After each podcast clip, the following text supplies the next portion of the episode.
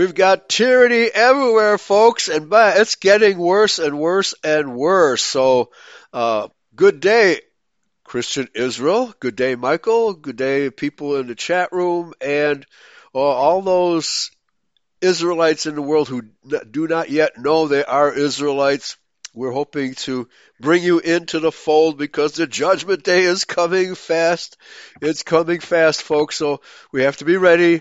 And the reason why we're doing this millennial study today, and we, we tried to do it last week, but we had problems with connectivity in central Missouri and we just couldn't do the show. We were just losing connection constantly during that attempt to broadcast.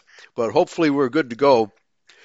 And uh, I'm just going to put right away this article. Hold on, I have to repost it here, which we're going to do first, and then we'll get back into the uh, the millennial study that I have posted on the web. So, uh, have you got that article up? Yes. On, this is the, what is the first resurrection? What is the second resurrection? Right. Yeah. Okay. Uh, go ahead and dive into that, and we'll discuss that first, and then we'll get into the fallacy of millennialism right afterwards. So I have to post that in the, in the chat room so people uh, can access it as well. Okay. Okay. So this is a quote, uh, a posted question. It said, "What is the first resurrection? What is the second resurrection?" And the answer given here is this: Daniel twelve two summarizes the two very different uh, fates facing mankind. Quote, Many of them that uh, sleep in the dust of the earth shall awake, um, some to everlasting life, and some to shame and everlasting contempt. End of quote. Everyone will be raised from the dead, but not everyone will be share the same destiny. The New Testament reveals uh, the further details of a separate resurrection for the just and the unjust. Revelations 24 until 6 mention a quote, first resurrection, end of quote, and identifies those involved as, quote, blessed and holy, end of quote. The second death, uh, the lake of fire in Revelations 2014, has no power over these individuals. The first resurrection, then, is the raising uh, of all believers. It uh, corresponds with Jesus' teachings of the quote, resurrections of the just, end of quote. And that is Luke 14, 14, and the resurrection of life, John 529. Are you there? Okay. Jesus Christ himself. Okay, hold on, hold on. You just yes. dro- you just dropped out totally for a second there. Okay, but I was going to comment on the end of that second paragraph. Are you hearing me? Okay. Uh, I hear you. You're good because uh, somehow you dropped out and we didn't hear you get into that next paragraph. But uh, let me just quickly comment here. The importance of this answer is that the author does not place the millennium at a time after the uh, casting of the beast and the false prophet into the lake of fire. Okay? The, the person here is arguing, as we have been arguing, that this is a reference to the martyrs of the what we point point out as the martyrs of the persecution by the Roman Catholic Church against so-called heretics. Okay, so we can keep this in mind as we actually uh, discuss the actual passages involved in uh, Revelation chapter 20. Okay, so let me repeat here. Revelation 20 verses 4 through 6 mentions a first resurrection and identifies those involved as blessed and holy. The second death, the lake of fire, Revelation 2014, has no power over these individuals. So these people, the author is saying, they have lived and died already. Okay? And they're waiting for the uh, the what he calls the second resurrection, although it doesn't really mention a second. Re- it does, uh, he says, correspond with the resurrection of the just of Luke fourteen fourteen, and the resurrection of life in John five twenty nine.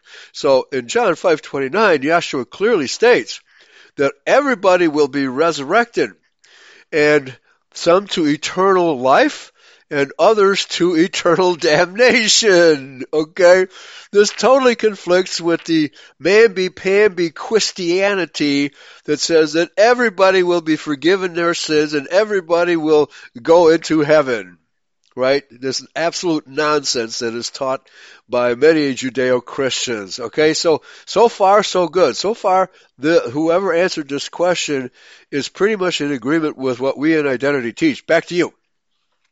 Thank you. So, the first resurrection uh, take place in various stages. Jesus Christ himself, uh, the, fir uh, the, first fruits in 1 Corinthians 15:20, paved the way for the resurrections of all who believe in him.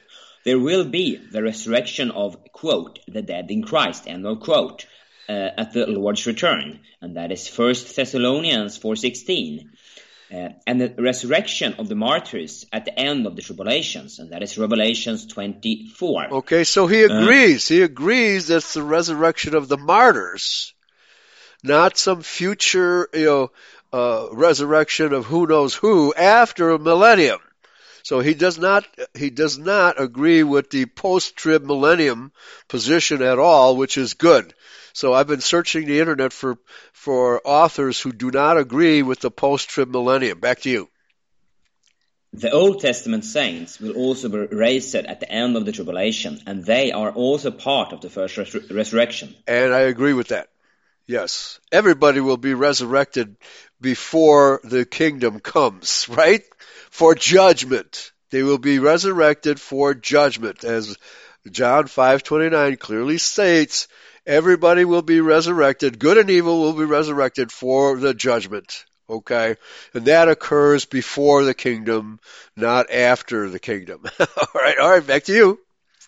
And that is only a, a, a, pass or fail test. If you pass it, you pass it. If yes. you fail, you fail. No you more fail. chance. Yeah. So, and that's what the uh, Day of Atonement is all about.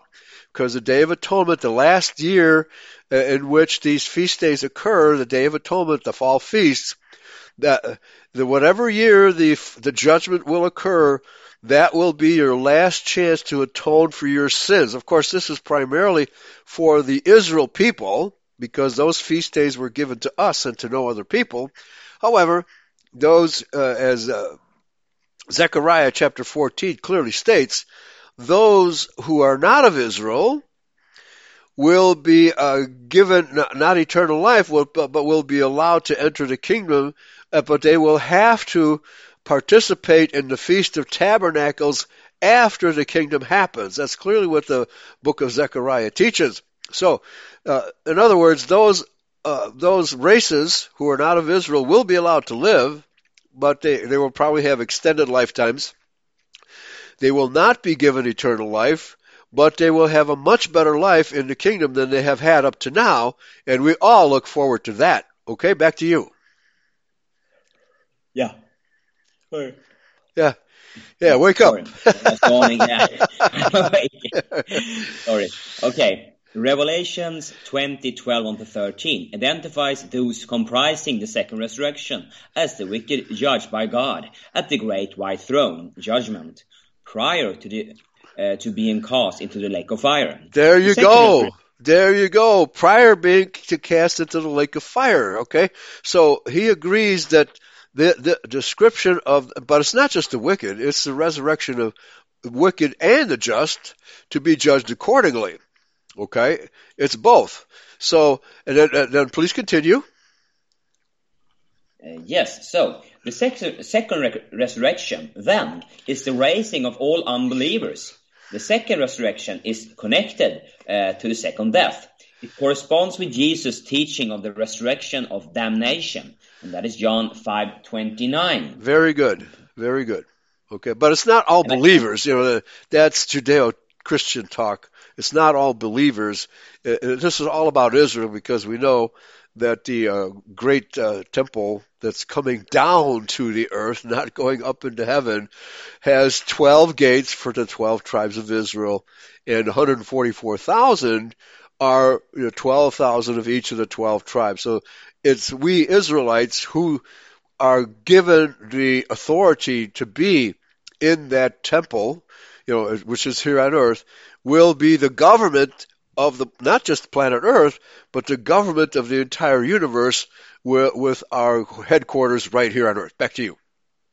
Yeah, and a question here then. How yeah. does the because Jesus teach Yeshua teaches that I rather perform the hot than cold, but if you lukewarm I spew you out. And the interpretation I made there is that the one that is lukewarm are the Judeo Christians. And then the one that is hot, I hope, pray that we are a bit hot. and then we have the cold one. Could right. they then be the um, the atheists that have made an, what is an intellectual, they, they, tr- yes. they, they try to find out what is true. And how does that fit in here? How will the code yes. fit in in this one? Right. Well, we still have a few years left, in my opinion. Not too many years, but a few years left before this day of judgment occurs. And the, the lukewarm are the Judeo-Christians. Okay, uh, those people, uh, especially those who believe in the rapture, who and those who think who think they can merely believe in Jesus and be saved. You know, that's absolute nonsense.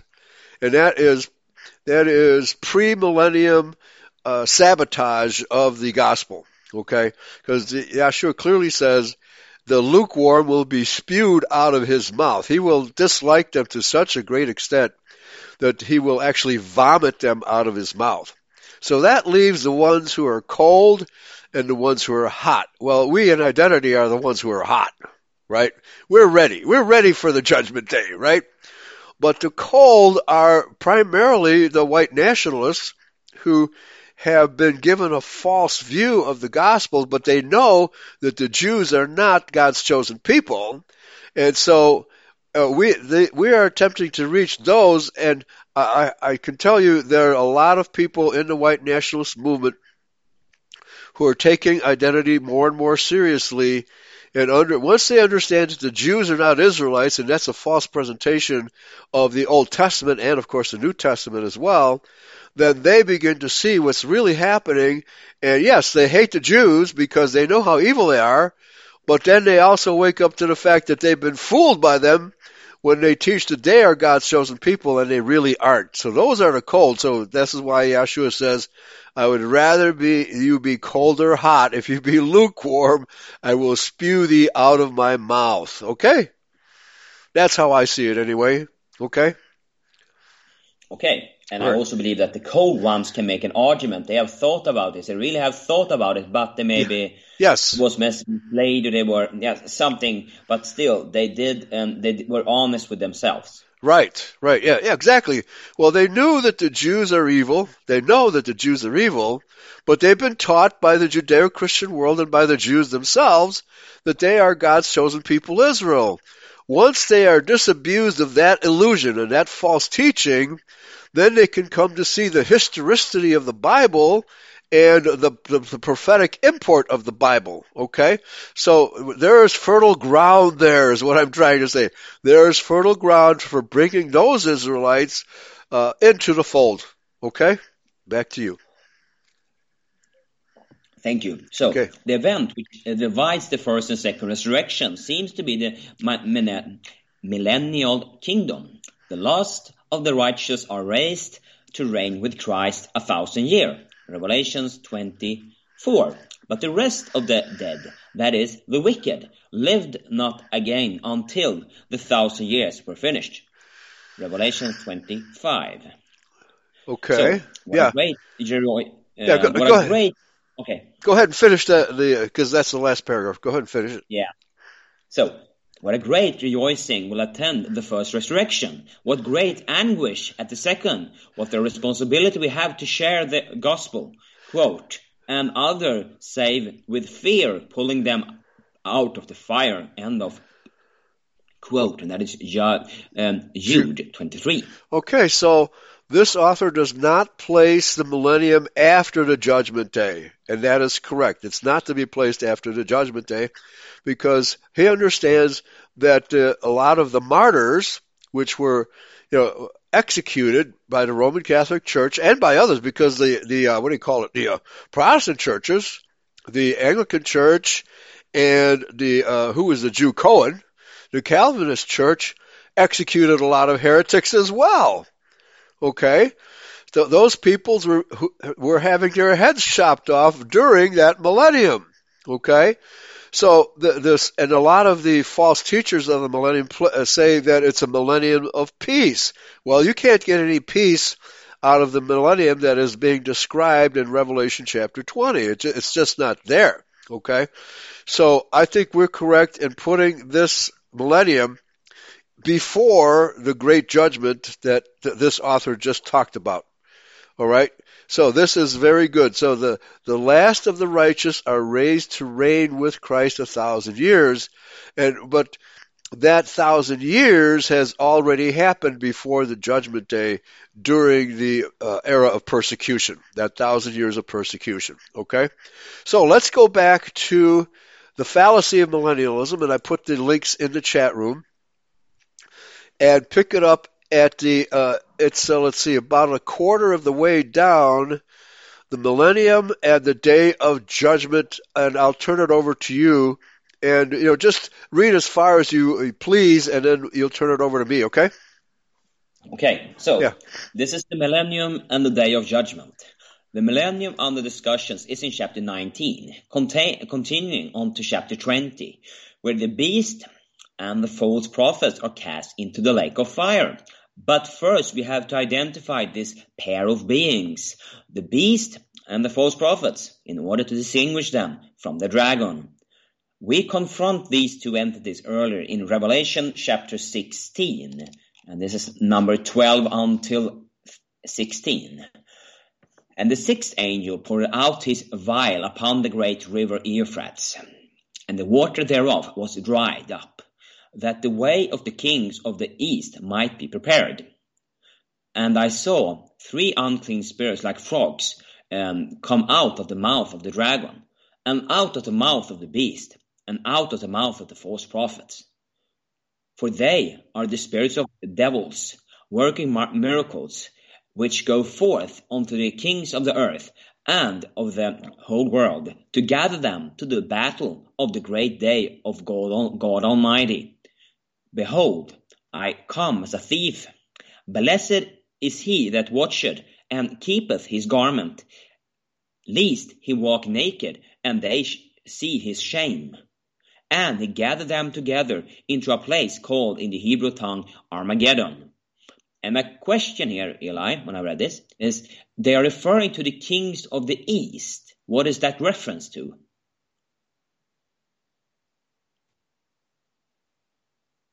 Are you still there? Mm-hmm.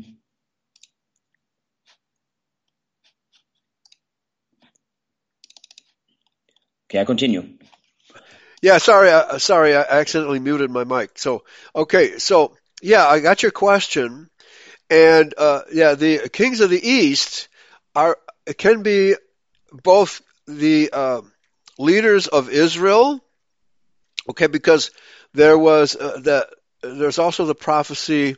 Well, this is it, where the and the water thereof was dried up, that the way of the kings of the east might be prepared.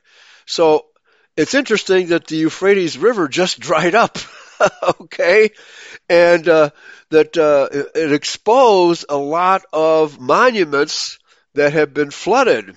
So th- these monuments need to be uh, examined, okay.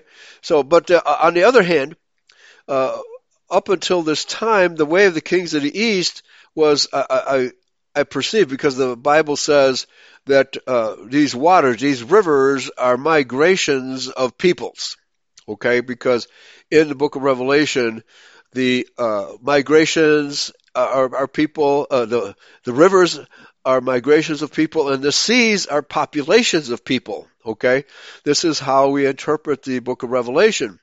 So uh, these are migrations, but we see here that the the dragon, the beast, and the false prophet already make their appearance in Revelation chapter 16, not just chapter 19. So who's the dragon? Well, the dragon is Satan, okay, as clearly defined in, in scripture. And the beast is the, the reigning beast, which is the eighth beast, the international banking system of the House of Rothschild. And the false prophet is false religion, false Christianity, Judeo Christianity. Right? So this is how we are to interpret this. And none of the Judeo-Christian analysts of the book of Revelation understand who the beast and the false prophet are. Why? Because they are the false prophet. And they're subject to the beast. So they're not going to expose their masters, and they don't even understand who their masters are, namely the international bankers, right?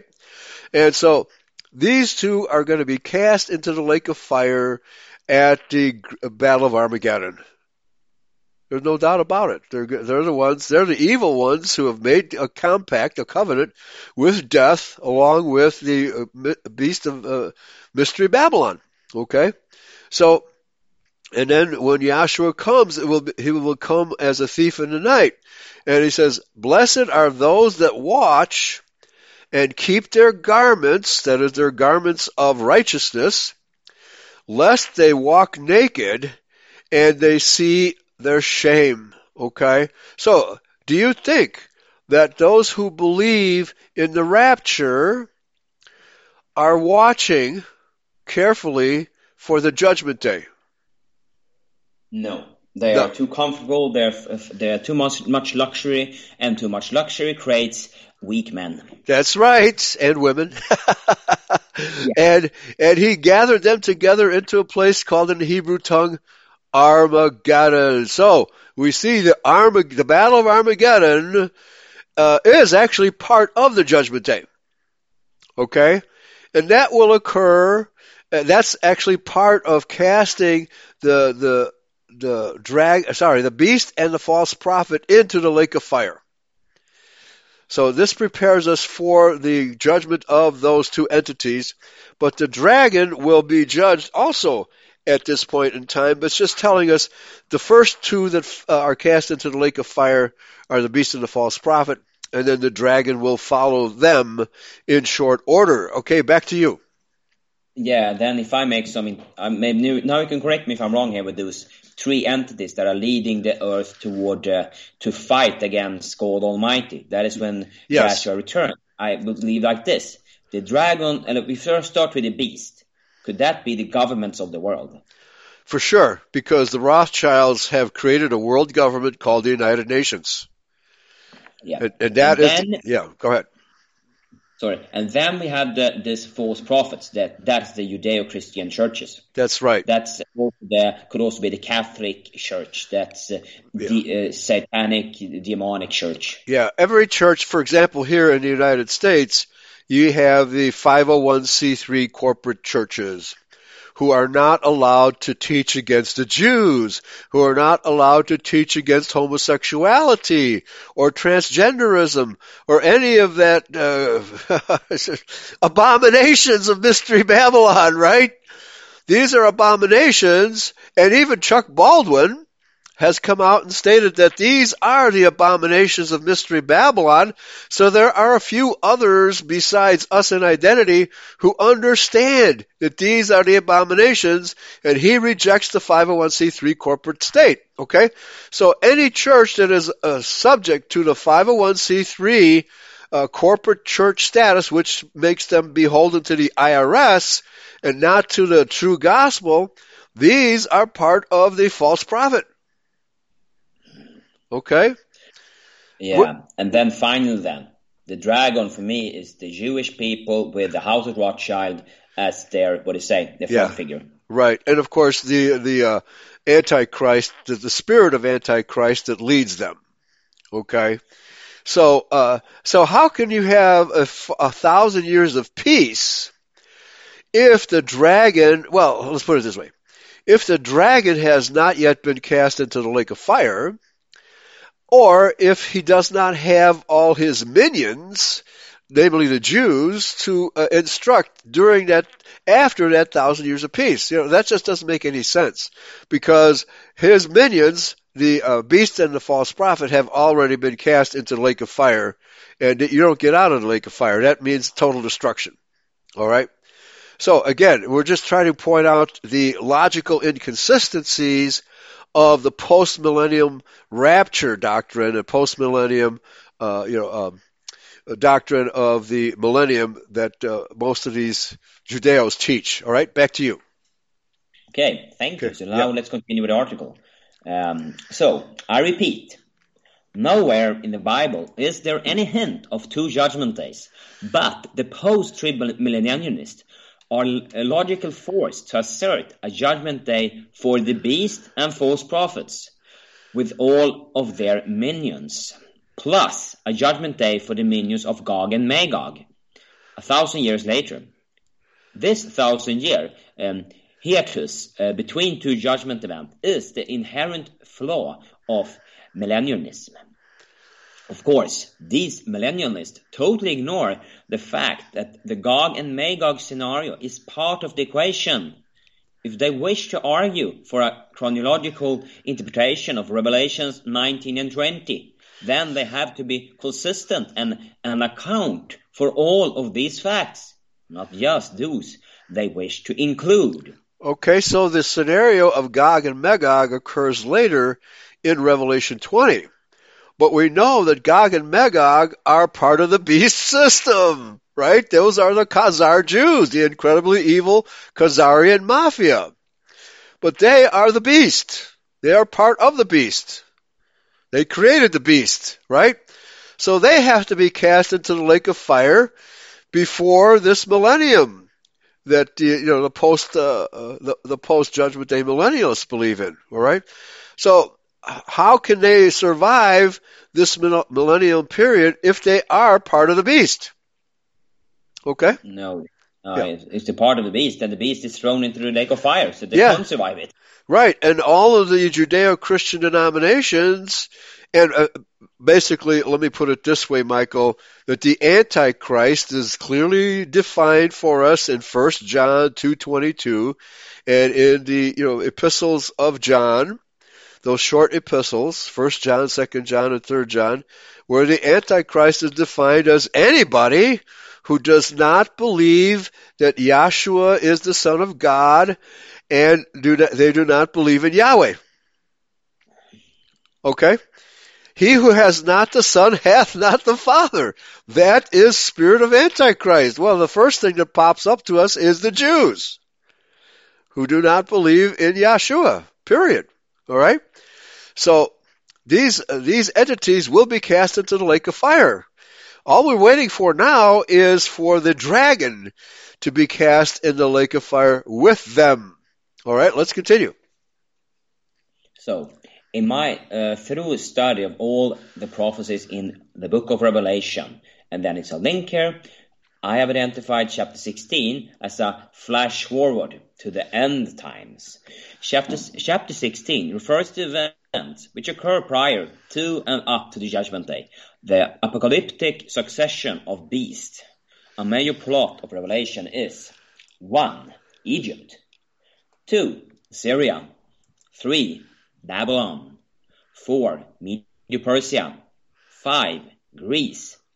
6. Rome. Imperial Rome received the deadly wound, paving the way for the Papal Rome to take its place. 7. Napoleon. And finally, 8. The House of Rothschild and the Empire of Merchants. Only a handful of Bible scholars have ever even uh, broached the subject of the eighth beast and woefully few of these are Judeo-Christian theologians. Only identity theologians such as Howard B. Rand and Bertrand Comparet have successfully identified the eighth beast, Mystery Babylon, Revelations 17:11. This is quite amazing since John the Revelator devotes practically all of chapter 17 until 19 to colorful descriptions of this last beast.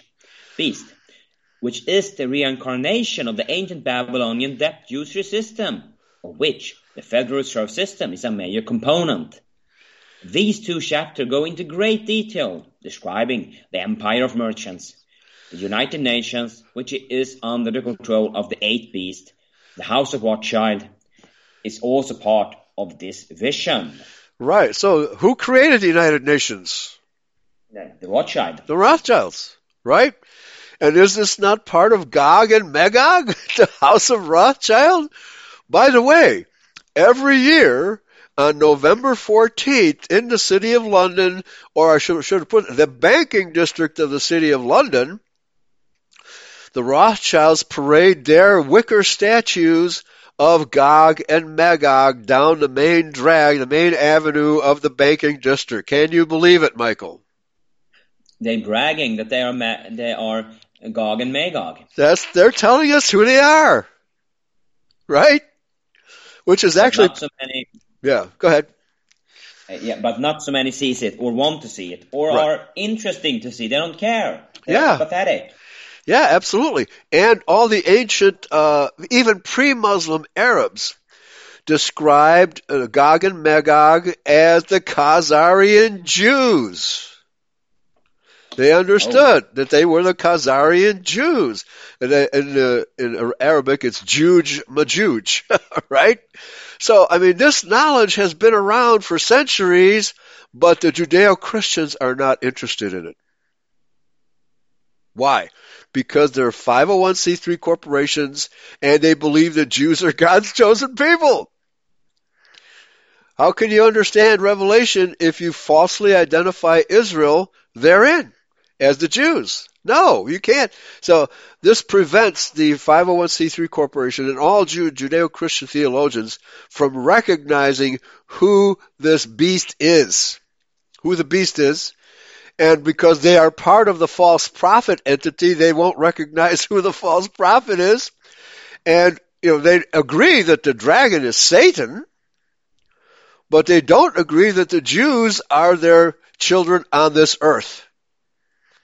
So they're all confused. They're totally confused. Back to you. Thank you. So, while the apocalyptic succession of beasts below follow each other in chronological order throughout the pages of history and Bible prophecy, only one of these beasts exists during the period of the end times. That is, the eighth beast, the house of Rothschild, um, which is the reigning beast of this trib- uh, tribulation period. The, this beast also symbolized the Babylonian debt usury system, which has re-emerged upon the historical scene, although few Bible interpreters ha- make this connection, since they do everything possible to avoid uh, implicating the Jews as one of the beasts. Okay, so here is a major crisis of biblical scholarship. Since they falsely identify the Jews with Israel, they'll never you know, give the Jews the blame for this global banking system, which has enslaved the entire planet. Is that too far reaching a statement, Michael? No, but that's what they have. I mean, it's only I think it's what it is. It is two nations that still doesn't have a have a Rothschild-controlled bank. It's Iran and pro- probably Syria. Yeah, and may- Everybody else is under their their their heel. and maybe South Korea, maybe South Korea. But nevertheless, all these countries do business with the Rothschild banking system, whether they want to or not. Okay? They just don't have, uh, they have, they don't have a legalized usury system like virtually every country on the face of the earth besides them does. Okay? So, don't these Judeo-Christians understand that lending upon usury is forbidden in the Bible? They are New Testament Christians. They haven't read it. right, that's true. They haven't read it. Okay, so you can understand what great delusion the world is under in these end times when they falsely believe that the Jews are Israel. It's a major understanding you have to overcome or uh, you know accept in order to understand the Bible and the book of Revelation in particular. You have to understand that the Jews are not Israel, that we are Israel, and well, for example, in uh, Deuteronomy chapter 28, which clearly states, and it's a, the Bible is all about Israel. It's not about the Jews. The Jews are the enemies of Israel. Where it says the the the uh, entity within you, the people within you, shall lend to you, and you shall not lend to them. Okay. Now, since yeah, uh, how how would you analyze that statement, Michael? Uh, take it one more time, so I can. Yes, yeah. Deuteronomy chapter 28 states that the uh, enemy within you will lend to you, but you will not lend to them. Yeah, I mean that's the enemy within you because they live in our nations. They've Yes. always been following us around, and now they are the one lending to us, but we we not to them. So enemy within us. My interpretation is that they because they have infiltrated all Western civilizations, Yes. all of the world. I would say that's got how it. I would interpret it. You got it. Now, question. Are the Israelis in that stinking country called Israel, are, do they have people infiltrating their country, lending money to them? No, No. Okay. So it's obvious who they are. They're the ones lending to us. We are Israel and the Jews are the moneylenders. You know, just as uh, Jesus Christ, Yahshua Messiah, fashioned a whip with his own hands and use it to drive the moneylenders out of the temple, he will do so again at the second coming, folks. That's what's going to happen. Back to you, Michael. okay, I will read this one down and then I leave it to you. Okay. So, the false prophet is easily identified. It is specific reference to false religions, especially as personified in Judaism and Judeo-Christianity. Both of these religious ideologies prophesy falsely about the meaning of Scripture in the end times. Um, um, eschatology. Um, the Catholic Church is a major part of the uh, the false prophets entity. I include universalism and um, ecumenism as being part of the false prophet, as these latter latter two um, heretical doctrines are shared by numerous misguided denominations. The false prophet is false religion issuing false statement about script, scriptural prophecy. Okay, stop This right there. How much of that do we have today? Oh, we are flooded by it. flooded by it. And this so Rabbi Khan from uh, from Yiddistan, we just came up with a new word in the chat room, Yiddistan. It's all false teaching, all of it. It's all fake. It's all fake, fake, fake.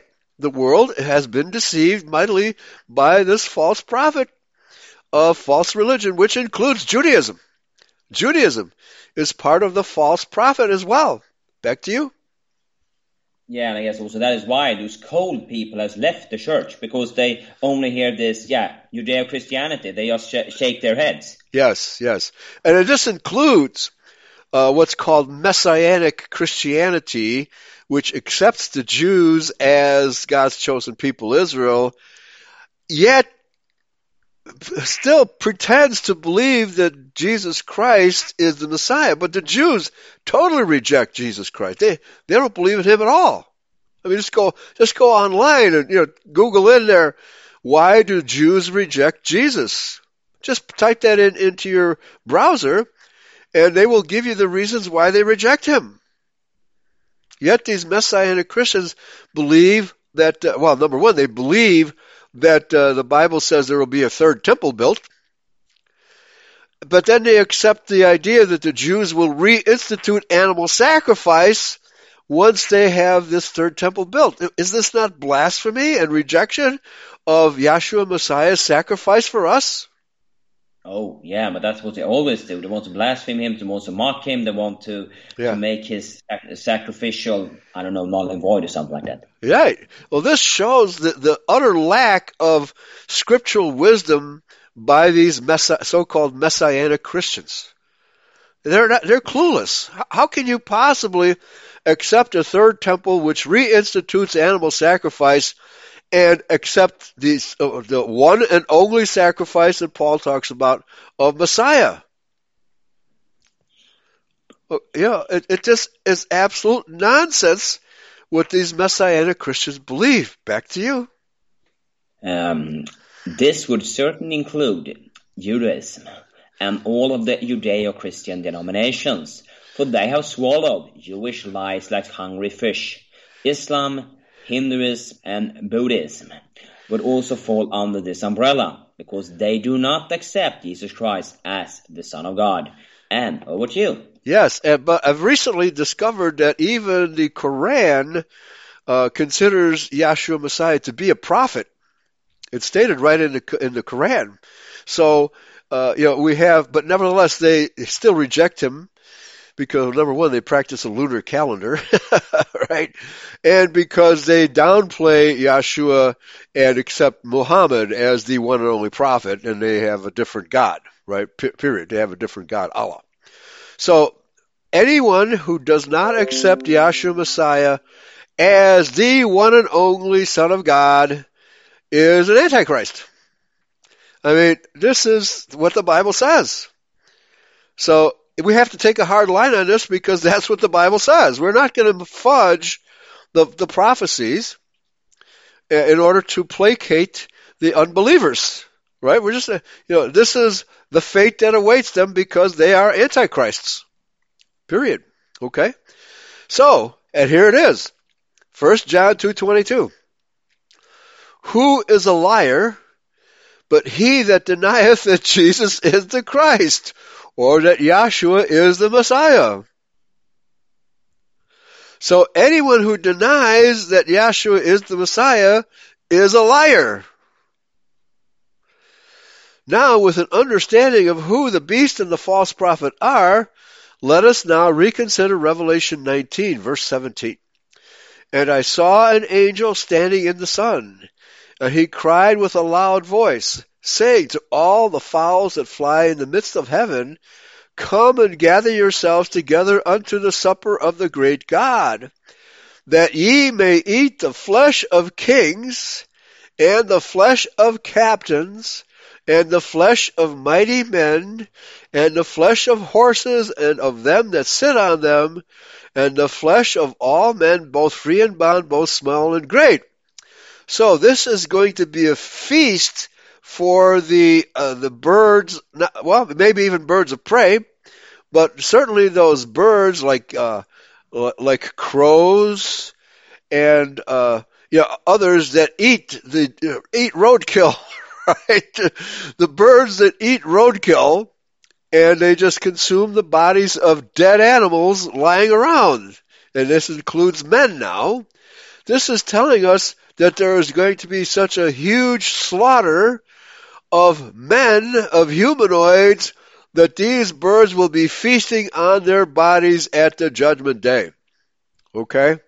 Not a pleasant sight, folks. Verse 19.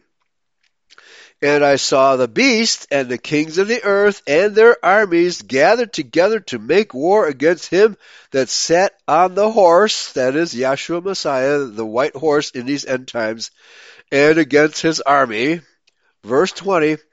And the beast that was taken, and with him the false prophet that wrought miracles before him, with which he deceived them that had received the mark of the beast. What's that mark of the beast, Michael?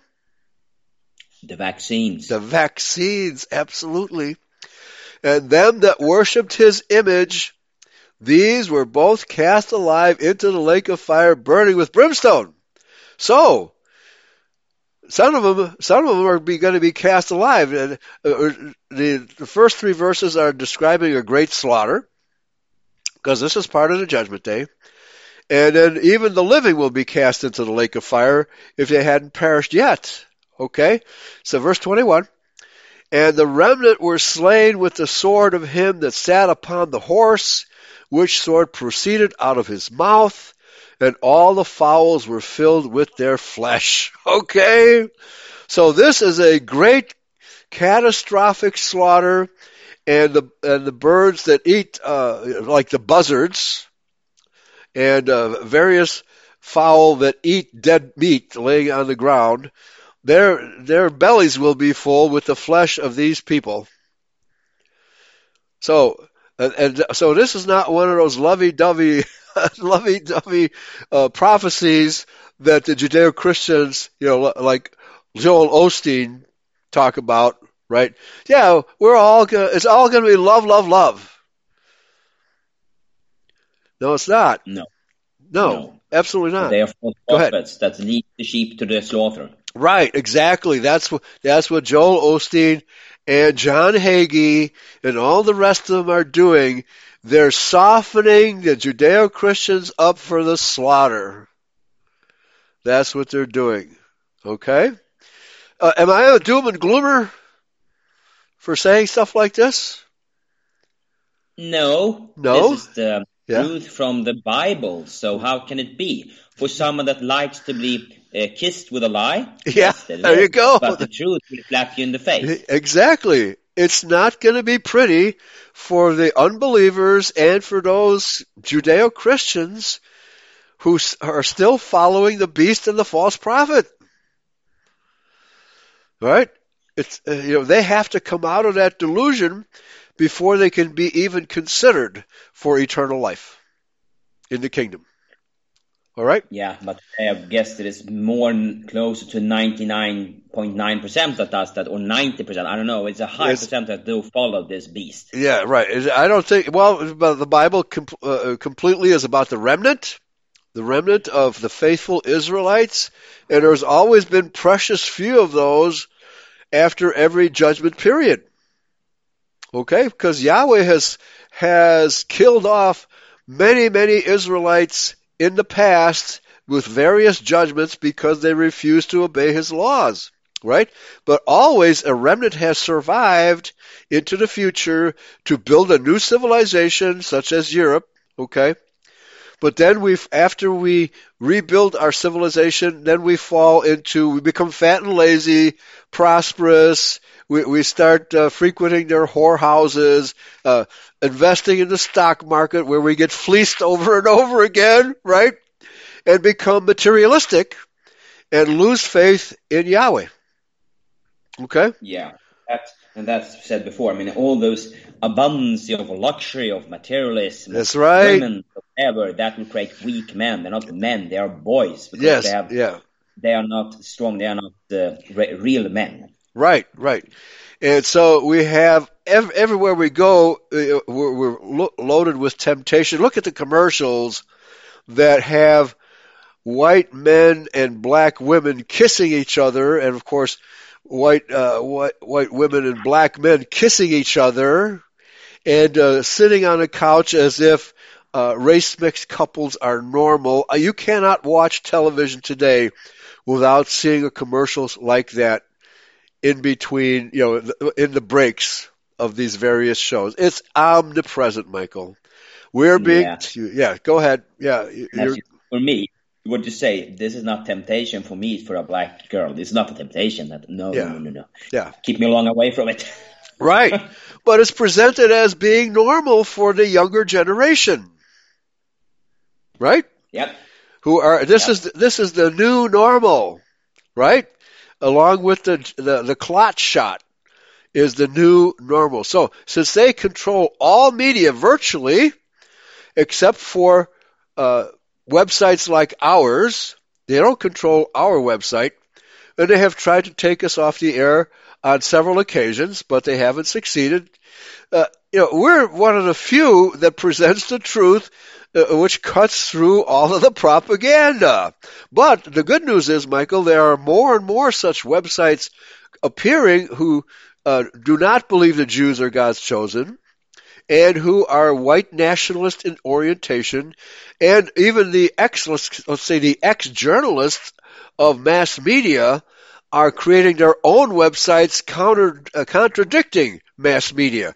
These types of websites are popping up all over the place, and I would say they're actually dominating the, the internet at this point in time. There's so many of them. Even YouTube is allowing people who deny that the Jews are God's chosen people. Can't think of a South African guy who teaches that, but they don't mention the word Jew, right? They just say, you know, they, uh, hey, they're allowing this.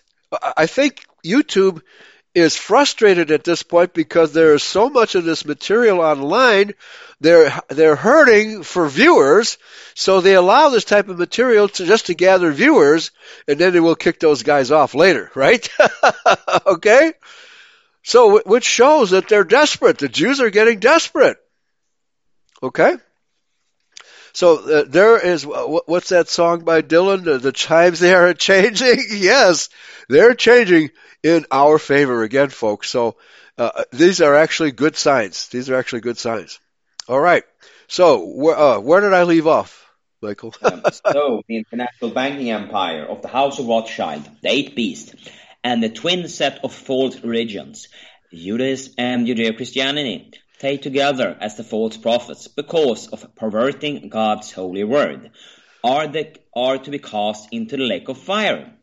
Now, ordinary being cast into the lake of fire should be considered the final end of these two beings, entities, as this implies total destruction. The problem of interpretation uh, for the post-trib millennialist occur in chapter 20, which seems to suggest a second tribulation period, which would occur after 1,000 years when the dragon is released from its chains. Okay, so, uh, yeah, so my comment on this is that since the beast and the false prophet, which are the minions of Satan here on planet Earth, since those have been removed from the scene and cast into the lake of fire, even if the dragon survives this 1,000 years, who will he deceive?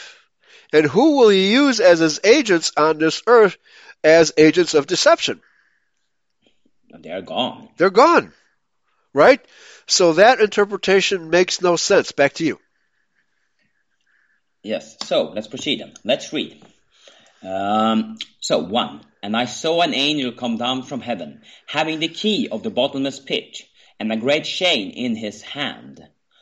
And he laid hold of the dragon, that old serpent, which is the devil and Satan, and bound him a thousand years, and cast him into the bottomless pit, and shut him up, and set a seal upon him, that he should deceive the nations no more, till the thousand years should be fulfilled, and after that he must be lucid a little season. Okay, so let's uh, let's assume that the post-trib millennial uh, idea is correct. The the beast and false prophet are no longer available for Satan to use as agents of manipulation. You know, uh, let's harken back to uh, Judea when the Edomites took control of of Judah, thanks to the Roman military. All right, so the, these Judean Edomites were the the let's say the uh, Republicans and Democrats of the day, and they were ruling thanks to the Roman military presence. It was Antipater who bribed Julius Caesar a great sum of money to set his son Herod first as governor of Galilee and then the quote unquote king of Judea, right? So these Edomites had made a bargain with the Romans for their uh, uh, combined dictatorship over the house of Judah in Judea. What do we have today, Michael? Yeah, well, that was at that time. Now we instead had instead of um, we have the Rothschild financing all of the political systems. So all of the politics are horse. They are running. They are the tools of the Rothschild. That's, everybody. That's correct. So the, this this system of partnership of po- between politicians and the money lenders is history being repeated. Okay? But uh, nobody looks at the, you know, none of these Judeo-Christian denominations want to look at historical paradigms which are being repeated today. They're not interested in history. So we have the materialists in the world who are only interested in money and personal wealth and personal security and having, know, if they can achieve it, a luxurious lifestyle, right? And the rest of us are beggars. And what this system does, it makes beggars even out of the rich. How many times has some Jewish scam artist uh, created a uh, a scam which deprives very wealthy people of their money? you know, it was just who was the recent Jewish uh, scam artist who who scammed even his own people? Right? Uh, it it happens time and time again. But the mass media doesn't identify the scam artists as the Jews that they are. Why? Guess the FTX, you mean the FTX CEO? Yes, that one. And then uh, there was, uh, uh, oh, I can't remember his name. There was another Jewish scam artist about ten years ago who scammed the world with, and, uh, but not just millions, billions of dollars being scammed from investors. It happens time and time again, and it's always a Jew that does it. Okay? So we have a Pharisaical government. Right? And we have uh, our, even our own people cooperating with them, but ultimately being victimized by this Pharisaical government. And the Judeo-Christians simply do not understand it as a Pharisaic government. Okay? Jewish government. They don't understand it. Okay. So, uh, so uh, this uh, this interpretation only seems to suggest a post-judgment tribulation or a thousand year post-millennial period. Okay, back, back to you, Michael. Yes, thank you. So now, since these verses fall on the heels of the uh, prose of chapter 19, everyone assumes that chapter 20 verses 1 on through 3 is a chronological continuation of the story in chapter 19. But few Judeo-Christians interprets have read the apocalyptical carefully enough to understand that this apocalyptic, apocalypticus is composed of several ongoing plots and subplots. The seven church ages announce the first major plot. The seven beasts and the eighth beast uh, listed above combine to make another major plot. And this plot is um, revised. Oh, sorry. Subplot is uh, uh, it's a typo there. It should say a revisited subplot. Okay, ah, revisited it, subplot. It, it's revisited many times throughout the apocalypse. Back to you. Um, which occur three or four times in various chapter. You have to read each chapter carefully to see if one of these plots or subplots is being uh, revisited. Generally speaking, the apocalyptical is a pro- prophetic um, chronograph of history, but this chronograph is repeatedly interrupted by these other themes.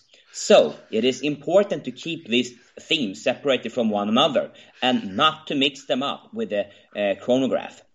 Um, when these themes are revisited, the chronograph is inter- interrupted several times in different chapters uh, of apocalyptic, ap- ap- uh, Apocalypticus. The beast of the false prophets also combine to make and make a. Oh. Okay, something's missing here. I'm sorry, there's something missing here. I'll have to revisit this. Anyway, so uh, and this is what confuses so many people that they they don't realize that the the seven the seven beasts, the empire of the seven beasts, is repeated in various places in the script in the, in the apocalypse in the apocalypse. So if you don't understand that this is a reference to the above stated Egypt, Assyria, Babylon, Medes and Persians, the Greeks, the Romans, Napoleon, and ultimately the Rothschilds being the eighth beast, you don't understand. If you don't understand that, uh, it's it's telling us what it's telling us there is that there was an empire of moneylenders ruling every one of these eight beasts throughout history. Okay? And until you appreciate that, you can't interpret the book of Revelation properly. Okay? So here's basically how it fell out. The first beast, Egypt, created a an empire through, and this is why the uh, harlot, there's a harlot that sits on top of these eight beasts, you know. There's a harlot. What is this harlot? What does harlotry have to do with banking and money lending? Well, as it turns out, in Egypt, the priesthood had a temple of prostitution. Okay? The priestesses of this temple of, of prostitution were, were harlots, prostitutes. They were harlots. And as the uh, camel caravans caravans passed through Egypt, unloading their goods and selling their goods, a lot of these uh, caravanners would use the services of this temple of prostitution and pay the priests because the priests were uh, what do you call them pimps. The priests were actually pimps, pimping out the prostitutes of the temple. Well, you can imagine how much gold and silver and other value they accumulated over the centuries of the Egyptian empire. It actually rivaled the pharaoh's uh, wealth. Okay, that's why there was a lot of strife between the pharaohs and the priests because they became as wealthy as the pharaohs, And if the temp, if the priest didn't like the Pharaoh, they could use their money to hire an army to unseat him. Which is, has that happened in modern times? has that happened in modern times with the Rothschilds, Michael? Um, yeah, they do it just in other in other ways. Those uh, those harlots and whores. I mean, come on. If you not to be a bit cynical, but if you don't abide the system, you will be pretty pretty alone in this world. And I'm sorry if a witness of it. Right. You get very alone in this world. Oh yeah, absolutely. Well, isn't that the entire uh, let's say gambling industry, which is not confined to Las Vegas. It's also the stock market. Uh, don't they use harlots to suck people into it, to deprive them of their money? Right? That's how Las Vegas operates. Right? Yeah, yeah, I mean, the same how the Rothschild operate and how Mossad operates. They Yeah. have their honey honey traps. Beautiful There you go. The good, good term, honey, the honey pot, right? So the bankers have always used the honey pot to number one, draw clients into their banking operations and also to compromise them, right? The Rothschilds did this. Uh, no, it wasn't the it was pre-Rothschild. The Bank of England was created in exactly this way.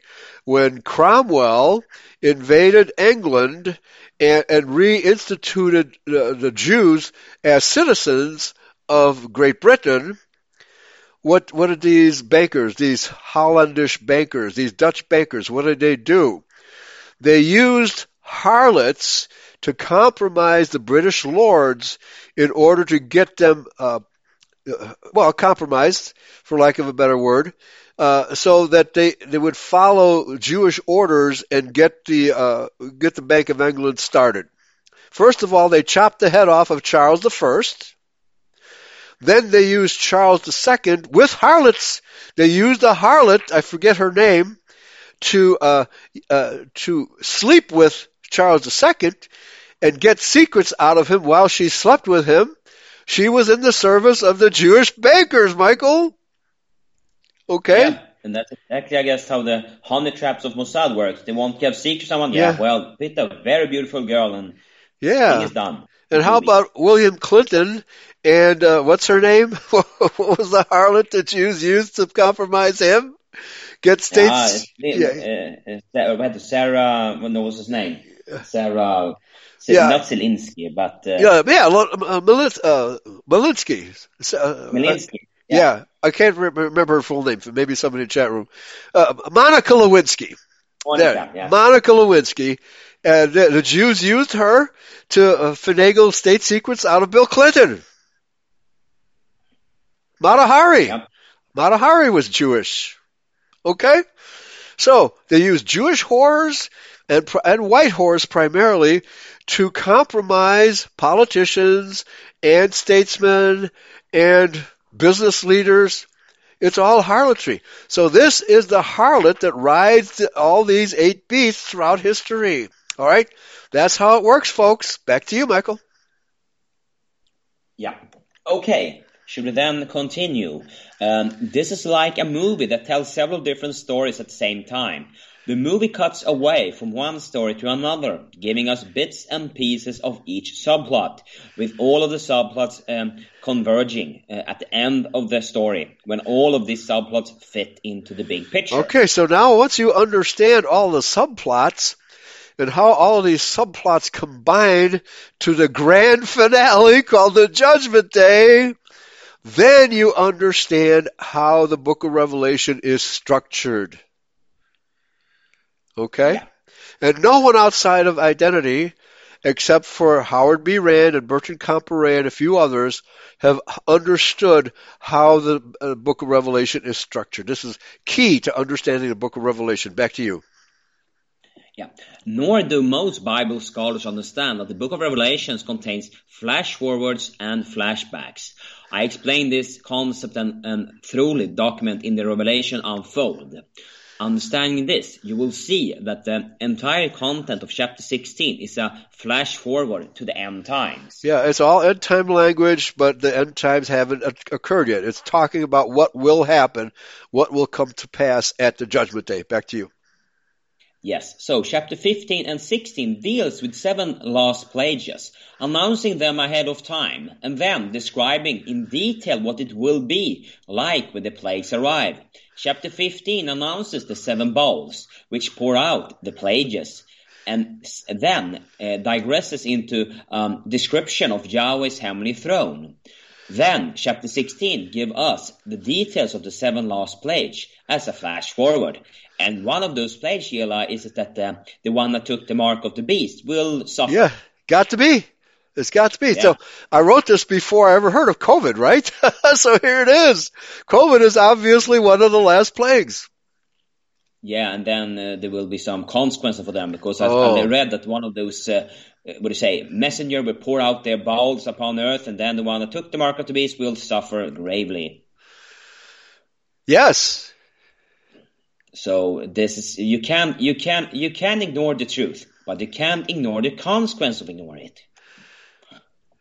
Yes. So, uh, so, um, so let me back here uh, because so we've had a lot of people getting skin lesions from various jabs because they're injecting, uh, you know, all kinds of poison, biopoison, you know, uh, chemicals into our bodies with their vaccines. So it's clearly telling us that vaccines are one of these deadly poisons that cause all kinds of problems for, for people, right? And we've had this uh, problem with our blood, uh, them injecting deadly poisons into our blood for decades, right? But they've perfected it in recent years with the, the COVID pandemic, right? And uh, you know, it's amazing what they've been able to do with technology to uh, make our blood dead. Okay, they're they're giving us dead blood. What do you think these blood clots are? Yeah, co- co- coagulated old blood. Yes, it's dead blood, folks. Uh, so verse 3 descri- describes people having dead blood. Here it is, folks. The clot shot. It's here. Back to you. Also get that the, that the nano, what I say, the nanographene is also making oh. the blood to go uh, to get those um, reactions. So also right. nano, the nanographene. It is a poison, and that is, I think that this um, you had a German, a German um, scientist. He described this nano um, those nanoparticles, razor blades that go through your blood. Yes, so that's why you have all of those. Uh, what do you say? All of those athletes that fall apart, right. that fall, fall. Yeah, because stro- they are. Yeah. They have the razor blades go through their blood. I forgot his name. Andreas Kalk, I think. No, not Kalk. I don't remember his name right now. Yeah. Yeah, well, uh, more and more scientists are coming out exposing what these clot shots do to people. You know, and of course the uh, the, the assembly of uh, a crystalline substance right? Uh, given the nano shots, you know, uh, very similar. You know, if you have a crystalline substance with really sharp edges, they will cut through your veins and arteries, and you will have internal bleeding. That will lead to strokes and other problems, right? You can see the, you know, the the darkening of the skin where the blood is pooling under the skin, right? This is what they're doing to us, Michael. Dead blood. Yeah. And then uh, fell for it by very soft uh, blackmail. Oh, we build up a system. They first build up, build up a system where you have all this luxury, you have right. travel, you have all this fun, and then say, oh, well, you can't get again until you take a shot. Oh, that was very soft blackmail. No, nothing was lost. You only, ah, come on, that was soft blackmail. Right, yeah, it's, it's blackmail to get the shot. They're, they're threatening you with losing your job, losing your position, your uh, your pension, if you if you quit your job, you lose your pension too. So this is the blackmail that has been employed to get people to take the shot. Right? Okay, but, please. Yeah, go ahead.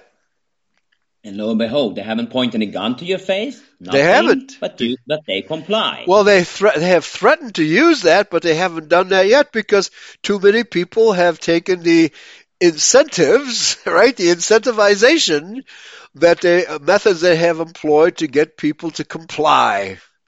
You will comply. You will obey. If this is not tyranny, what is? Right? Uh, will not comply. So yeah, sorry, never. Yeah.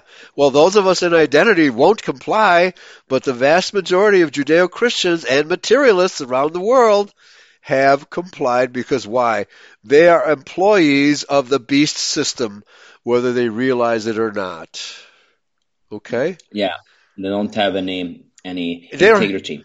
Yeah, well, uh, their, their integrity has been stolen from them by the lies and by their own materialism, right?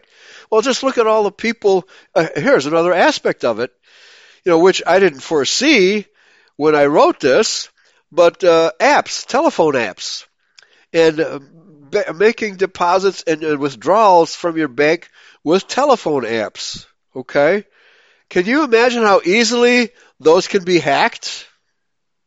Very easy. Very easily, right? And uh, I just read a report about Bank of America getting complaints from their customers that that that their Zelle deposits and withdrawals are disappearing. Money is di- disappearing out of their accounts with Zelle. That's a system that they use for you know, withdrawing and depositing money. So that system is hackable. It, it, you're extremely foolish to use such a system. Okay? Stay with cash. Stay with checks and money orders until there's nothing else left besides gold and silver, right? And hang on to that as long as you possibly can because this system is designed to steal your wealth. That's what it's designed for. Okay? And your life. And your life and soul. Exactly. Exactly. I mean, they have become so sophisticated in ways to deprive us of our wealth. It's simply unbelievable. All right. Okay. Let's continue. Yeah. Thank you. For yeah. example, verses 2 describe the skin lesions of those who accept the mark of the beast. And it also said here, accept the mark of the That's beast. That's right. They can't force it. No, they can't. No, they haven't so far. They've tried to force it, but they, so far they haven't needed to. But if somebody comes to my door saying you must get vaccinated, well, uh, I have a, a, another injection waiting for them. Okay, that's more right. Okay, tit for tat. Okay, yeah. If this a prophecy concerning the current fad of having RFID chips implanted under our skin, then it is compelling because it has already been demonstrated that these chips can cause cause uh, uh, can serious lesions. Well, yes. we changed this one to produce uh, mRNA um, injections that are assembling um, a system inside of your body. In, right. They are assembling these chips within inside of you. Yes, right. So uh, now, verse four. Uh, go ahead and read verse four. Uh, and, and the rest of this paragraph, because given what has transpired since I wrote this and the sophistication of the technology of how they can change our blood, uh, it just makes total sense. But go ahead, finish the paragraph. Verse, verse 3 describe people having, quote, dead blood, end of quote, which I believe is a reference to vaccinations, which actually destroy our, our immune system. Verses 4 says the, quote, rivers and springs will turn to blood, oh. end of quote. Yeah, rivers and spring. This could also be the blood, reference to the blood. Yes. the veins. Okay. Uh, I will continue. Yes. Uh, this could easily mean pre and post natal diseases, including diseases caused by vaccination infants, autism, degenerative diseases, and childhood asthma would fall into this category of these diseases are related to toxicity and invasive medical treatment, such as vaccination, Verse 8 describes a um, coronal mass injection, CME, a gigantic solar flare from the sun, which would uh, scorch the earth with fire. Uh, for the rest of the interpretation, see Revelation unfold. Okay, so here we see that, uh, of course, rivers and springs have always been references to people in the book of Revelation. But here it could also be how blood is formed in our bodies right? That that's why I believe it's a reference to vaccinations, which will and have they not been destroying our immune systems? Yeah, right. they are by injecting poison into the systems that the body can't really get rid of. Because yeah. I don't. Yeah, I also believe in miracles. If you in your deepest in your heart repent, may, then maybe Yahweh can do something. But it said also the one that takes the mark of the beast can't be saved. So um, I don't know, but I still believe in miracles. Yeah. Well, maybe if those people repent after taking the shot, but I found that most of the people who have taken the shot don't want to believe that they've been fooled, right? So uh, there's, uh, as uh, uh, Mark Twain said, it's easier to fool people than to convince them that they have been fooled, right? They were yeah. diehard to believe, no, it's a good thing. The shot is a good thing. And they will go to their graves believing that. Oh, okay. Yeah. There might be an occasional person who's, oh, man, I made a mistake. Oh my God. I made a serious mistake, right? Maybe there's hope for them. Because, because let's put it this way. A lot of them took it under duress Okay? And if you take the shot under duress, maybe for those people, they're more likely to say, oh, oh, I made a serious mistake. Maybe there's repentance for them. Okay? So, possibly. All right? And then verse 8, uh, and then more and more talk in, uh, you could go to YouTube about astronomers talking about, hey, the sun is acting up and there's potential coronal mass in, uh, ejections or that is a gigantic solar flare. And what will such a flare do besides scorching the earth with fire?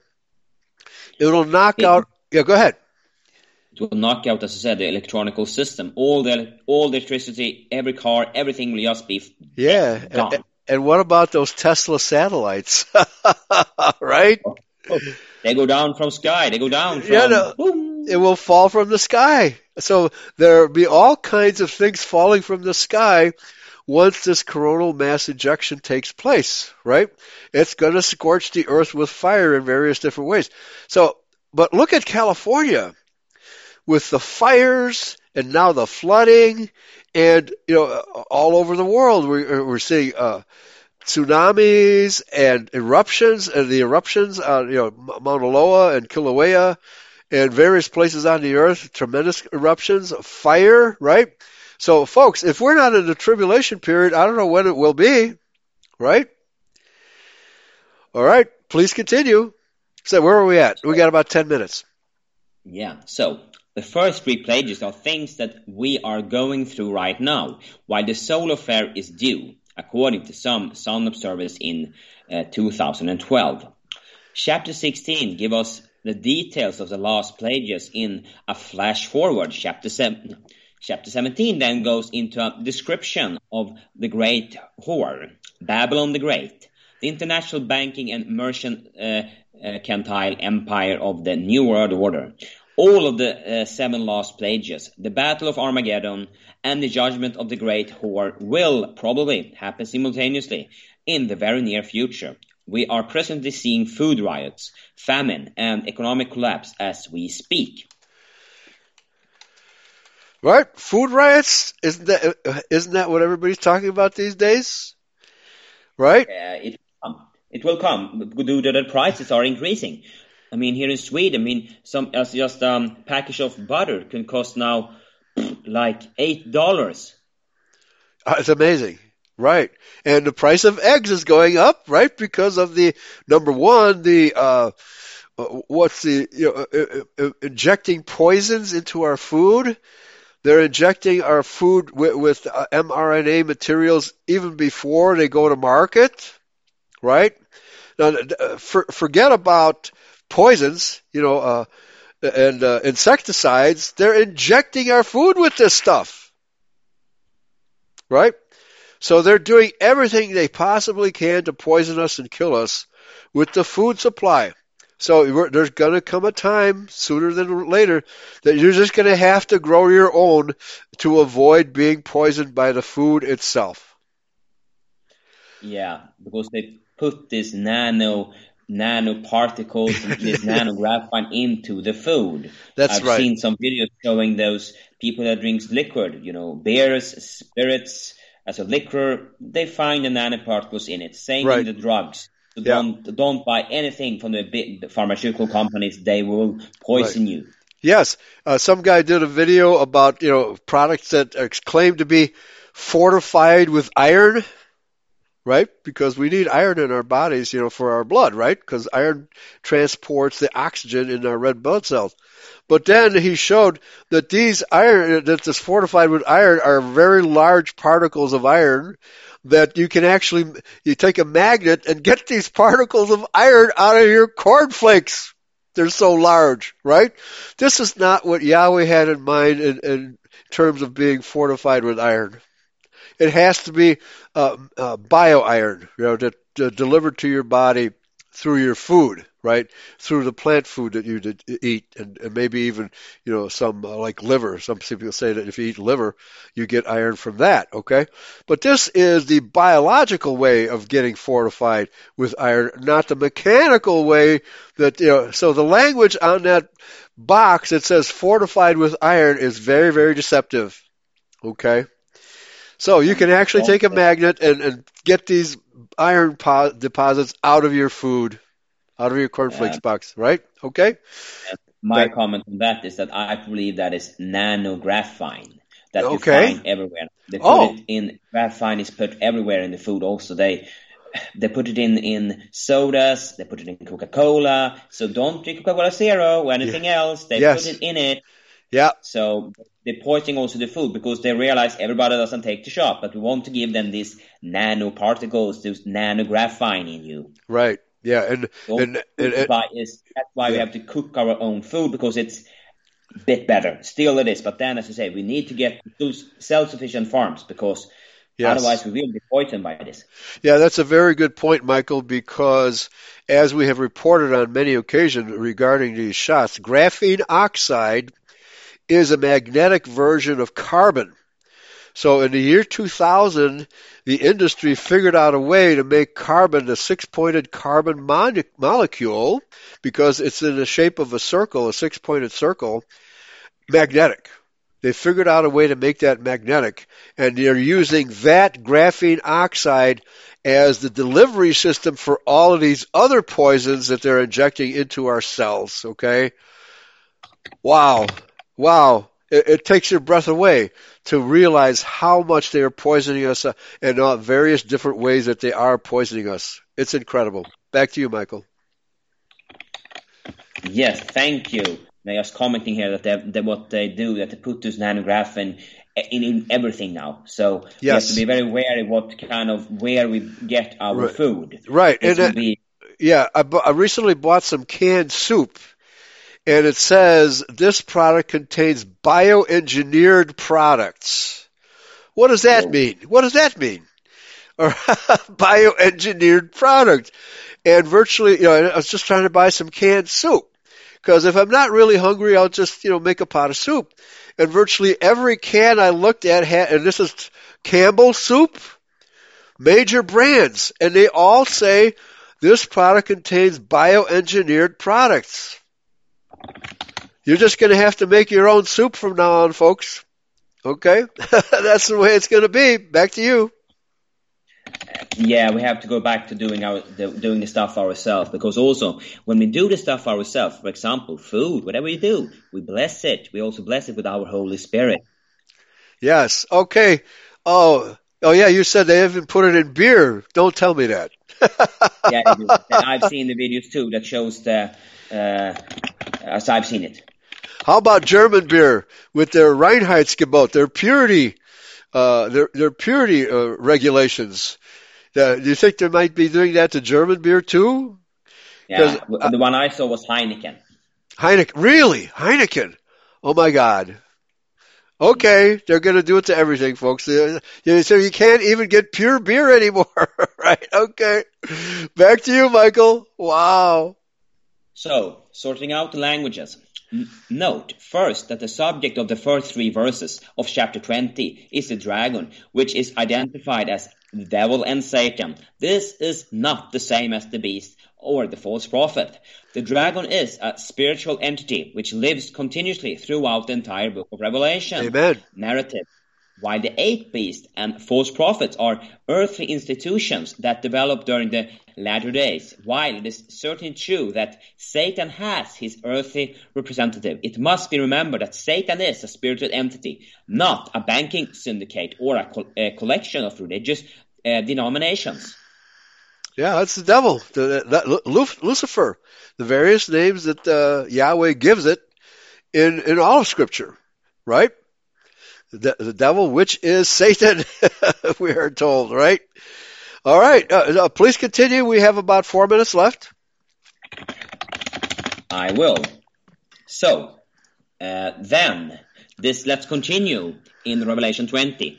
Um, 4. And I saw thrones, and they sat upon them, and judgment was given unto them. And I saw the souls of them that were beheaded for the witness of Jesus, and for the word of God, and which had not worshipped the sixth beast, neither his image, neither had received his mark upon their foreheads or in their hands, and they they lived and reigned with Christ a yes. thousand years. So this mark of the beast is not actually very new.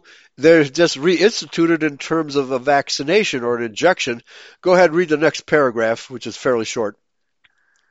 Uh, yes, and this is the sixth beast was Rome, which had placed the mark of excommunication upon those who refused to do business with the beast.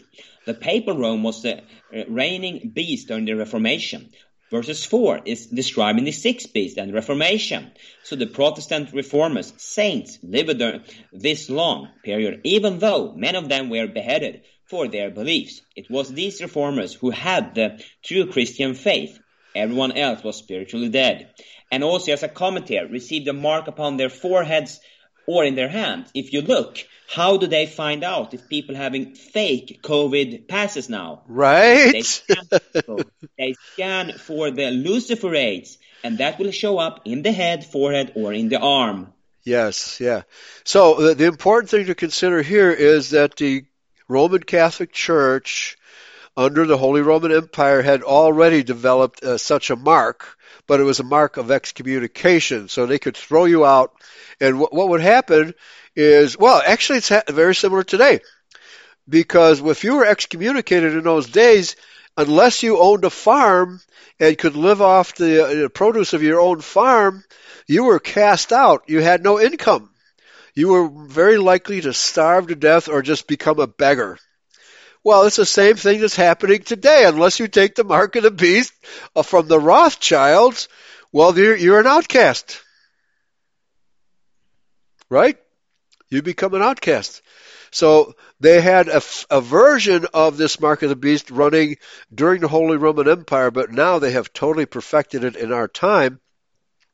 And so, unless you understand who these eight beasts are and the fact that the the Rothschilds and the eighth beast are one and the same entity, you will not understand what's happening today. Right? You will not understand it. So I think this is a good place to stop because uh, we've really brought this up to date into our own time, which I could never have imagined any of this stuff happening when I wrote this, you know, uh, 10, 15 years ago. But it's all coming to play right now. So, folks, stay tuned to Eurofolk Radio because we we tell the news before it happens very often, right? Because we're gifted with the gift of prophecy. Prophecy, thanks because we understand who is who, what's what, and as Brother Abraham says, know who you are and whose you are. If you're an Israelite, that's your Yahweh's. Thank you, thank you, Michael. Thanks for listening, everybody. Praise Yahweh. Pass the ammunition. Take care, everybody. God bless you all. Bye. Yahweh bless. Bye bye.